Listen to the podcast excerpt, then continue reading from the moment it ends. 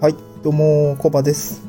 このラジオは、都内でエンジニアをしている会社員の私が家族で田舎に移住すべく奮闘していく様子をお送りする現在進行形のドキュメンタリーチャンネルです。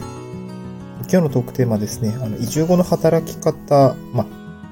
うんと願望なんですけどね、まだ移住してないので、移住後の働き方というところで、まあ、頑張らないために適度に手抜きをするよっていうお話をしたいなと思います。まあ、していきたいっていう話ですかね。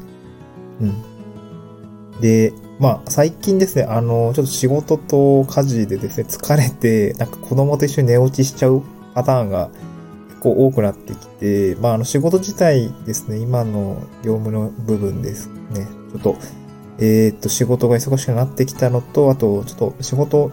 辞める形になるので、あの、引き継ぎの準備とかで結構服装していて、うん、まあ仕事自体もちょっと忙しいっていうのと、えーっと、ちょっと家事の方もですね、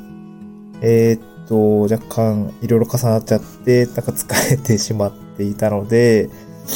うーんと、なんて言うんだろうな。えー、まあ、普通に、あの、昨日のことなんですけども、えーっと、夜、洗濯かけながら子供を寝かしつけてたんですけども、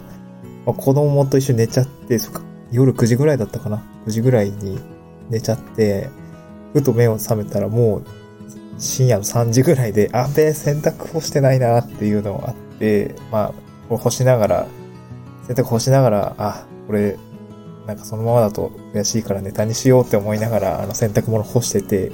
の、これなんですけど、うん。まあ、あの、まあ今の生活頑張ってるなみたいな感じがですね、自分もひしひしと感じていて、うん、まあね、お仕事と家事で疲れたっていうのは別に、それ以外でもいいんですけど、まあな、何らか頑張っていて、うーんと、なんか無理がたたったみたいなことで結構あると思うんですけども、うーんと、今後の働き方を考えていくときに、まあ会社員としても、あの、なんだろう、会社員から次ですね、個人事業主として、あの、生活をしていくんですけども、まあ、これは意義的には、うんと、自分の人生考えたときに、まあ、会社員やってたこともあるし、えー個人事業主として働いたこともあるっていう、その経験ですね、経験に投資をしたいなっていうところがあって、あの、め、あの、ま、なんていうのかえっと、人生の中のこの期間、これだけの期間は、個人事業主としてまずやってみようかなって思ったところがあるので、まあ、やること自体は別にそこに抵抗はないんですけども、まあ、個人事業主してして生活していくってなると、まあ、今後ですね、まあ、網羅的、網羅的に結構雑務も発生するだろうなというふうに感じています。あの、経理だったり、うーんと、なんだろうな。まあ私もこれからやるので、本で読んだことぐらいしかないんですけど、うん、まあ本当に雑務ですよね。いろいろ請求書発行したりとか、あの、そういうのをやったりとかですね、伝票をつけたりとか、まあほぼほぼ経理が雑務になるかと思うんですけども、そういうのやっていかないといけないかなと思ってます。うん。まああと営業にしろ、運用にしろ、まあいろいろ、えっ、と、これまでは分担していたものとかですね。あの、そういう成果物っていうのは、基本的には自分で作って、まあ、収めていくというような形になると思うので、まあ、基本的に、うんと、仕事としてやる範囲っていうところは増えるのかなと思っています。まあ、会社勤めから考えると、まあ、そこの幅広さっていうのは必ず広くなるかなと感じています。うん。まあ、最初はですね、例えば経理なんかも、経験としてやるべきだと思ってます。その、理解をするためにっていうところですね。まあ、勉強することはそんなに嫌いではないかなと思ってるので、なんか自分でやってみるっていうところ、えっ、と、こういう仕組みで、まあ、なんだろうな、自分が、うんと、ちょっと簿記かじっているっていうのもあるので、あの、なんとなく話がわかると手も動きやすいかなっていうところがあるので、あのそんなに抵抗ないっていうのはそこなんですけど、まあ、全く未経験とかだとなかなか、私もプログラミング未経験だった時にプログリ、プログラミングやり始めた時ってもうすごく抵抗感あったので、えーっと、そんな感じなのかなっていうのは、大体想像はつくんですけども、うんと、まあ今はですね、経理の部分とか、えー雑務的なところは、まあそんなに嫌いじゃない、事務的な作業嫌いではないので、まあ一通り経験として、あの、どうやったらこう仕事って回ってくんだよね、みたいな。一応会社でやってきたことも含め、多分個人事業主だともう少し見える世界広がるのかなと思うので、まずは最初は経験としてやるっていうところはやっていきたいなと思ってます。まあ、えっと、ただ、多分それ頑張、うんと、完璧に頑張りし、頑張っていこうとすると、まあ、本来自分がの力、まあ、24時間しかないと思うんで、1日誰しもが。えっと、自分がこう、なんだろうな、価値を、うん、まあ、選択と集中って言葉ありますけども、まあ、価値づくりをするために、こう、時間とか、労力を注ぐものと、まあ、そうでないものっていくつかあると思うので、なんかそれはですね、なんだろうな、うん、比較的こう、やってみて経験として積んで、まあ、業務として理解が進んだら、なんかその後は、これって本当に自分でやる必要あるのかなっていうところを、なんか考えていった方がいいかなと思い、思っています。まあこれは、今の私の会社での業務もそうなんですけど、こう、本当に自分でやるべきことなのかっていうところは、あの、考えて、なんていうんですかね、分担をしたりとか、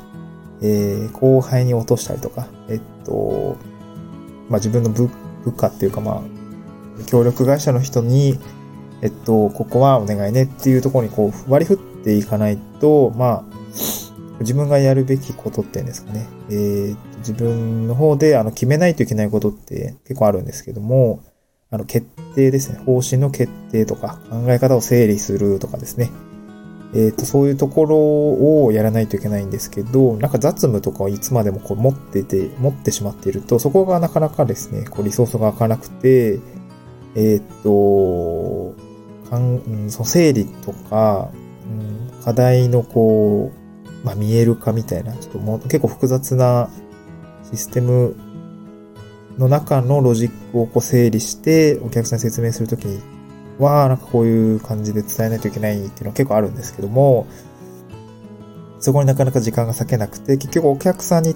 提供する資料の質が落ちて、こう、なかなか伝わりづらくなったりとか、まあ、すなわち価値ですね。価値が安、なんだろうな、えっ、と、ちゃんと吟味できなくなってしまっていることもあるので、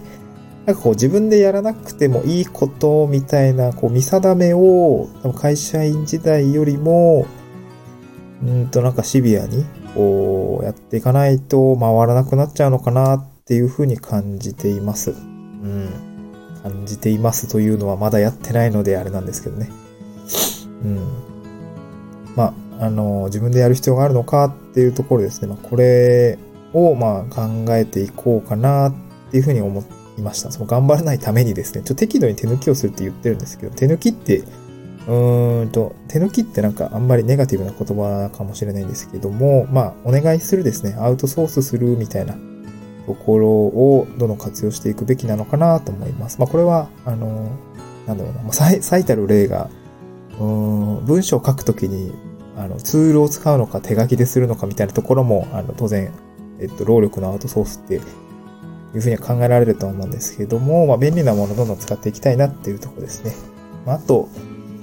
まあ、その使うにあたってですね、こうどういう基準で使っていくのかっていう考え方も、まあ、最近なんかいろいろ本読んでいると、まあ、自分の時給単価ですね、を、まあ、考えて動くのもいいんじゃないですかっていう、まあ、うん、語り部の方もいて、なるほど。自分の時給単価。まあ、フリーランスとかだと自分の単価って自分で決めることになると思うので、あの、なるほどと。自分の時給単価っていう考え方があるのねっていうところ、あの、すごい共感したのもあって、で、なんかその本の中では、うんと、自分の時給単価が、え、っと、まあ、アウトソースするお金の金額ですね。より、まあ、安いのか高いのかっていうところを判断して、なんかこれは外出ししちゃおうとか、これは、なんか、うん、後ソースしても、費用的には、まあ、時間は得られるかもしれないけど、ちょっとコスパが悪いね、みたいなところは、あえて自分でやっちゃうとかね。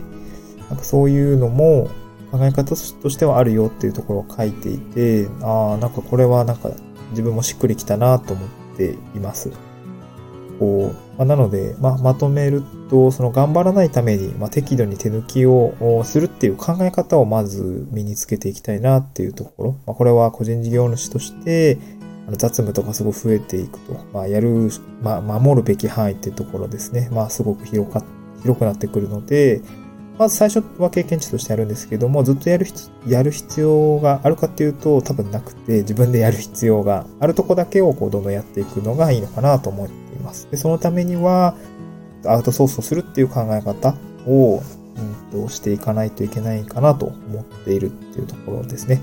で、そのアウトソースする基準ですけども、なんか自分の時給単価っていうところですね、を、なんかこう、まあ、自分に設定をしてみて、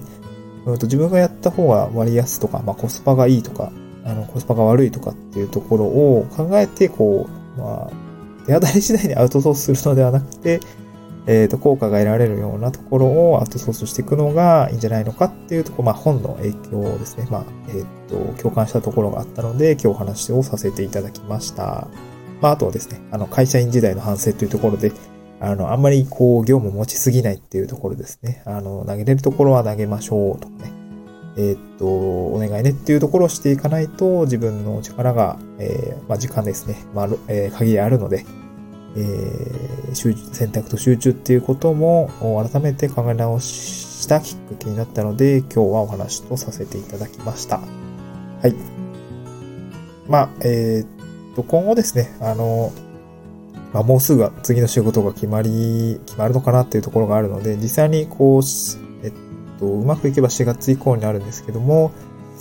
うんと、そういう働き方になったら、じゃあどうだったのかっていうところです。今日の振り返りのまあ答え合わせみたいなところですね。あの、自分の経験としてまた話していきたいと思います。また次回の収録でお会いしましょう。バイバーイ。